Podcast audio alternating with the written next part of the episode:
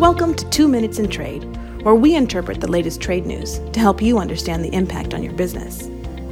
For a comprehensive background on the issues discussed today, please visit strtrade.com.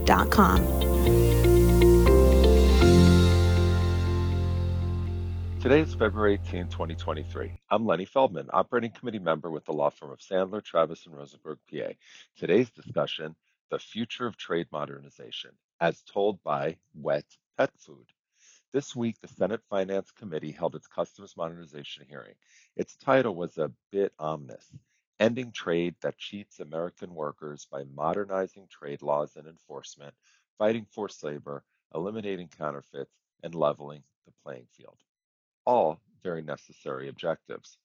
Fortunately, several of our friends from the trade community that testified also stressed the need to balance modernization with laws that facilitate legitimate trade through automation, partnership, and efficiency. Senator Crapo, ranking member of the committee, was right on the mark when he used the example of wet pet food imports that the NCBFAA, COAC Focus Group, and CBP have been considering. Echoing trade concerns, he highlighted that such imports currently require the importer to submit data to three partner government agencies, USDA, FDA, and the National Oceanographic and Atmospheric Administration, or NOAA. He correctly stressed that the agencies require a total of 54 data elements. However, 21 of the elements are redundant. The most challenging part is that there are 16 inconsistent definitions for the same data.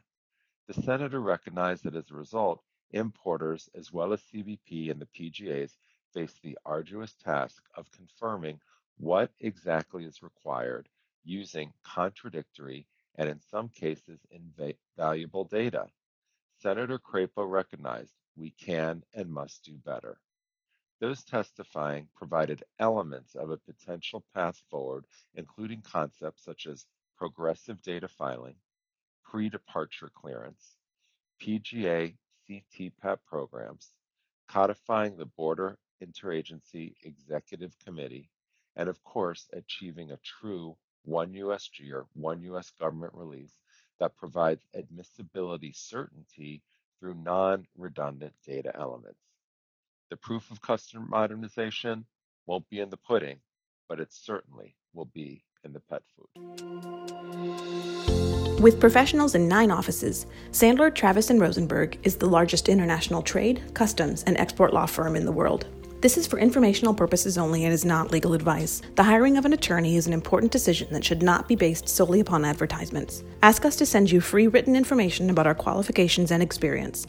Email us at messages at strtrade.com.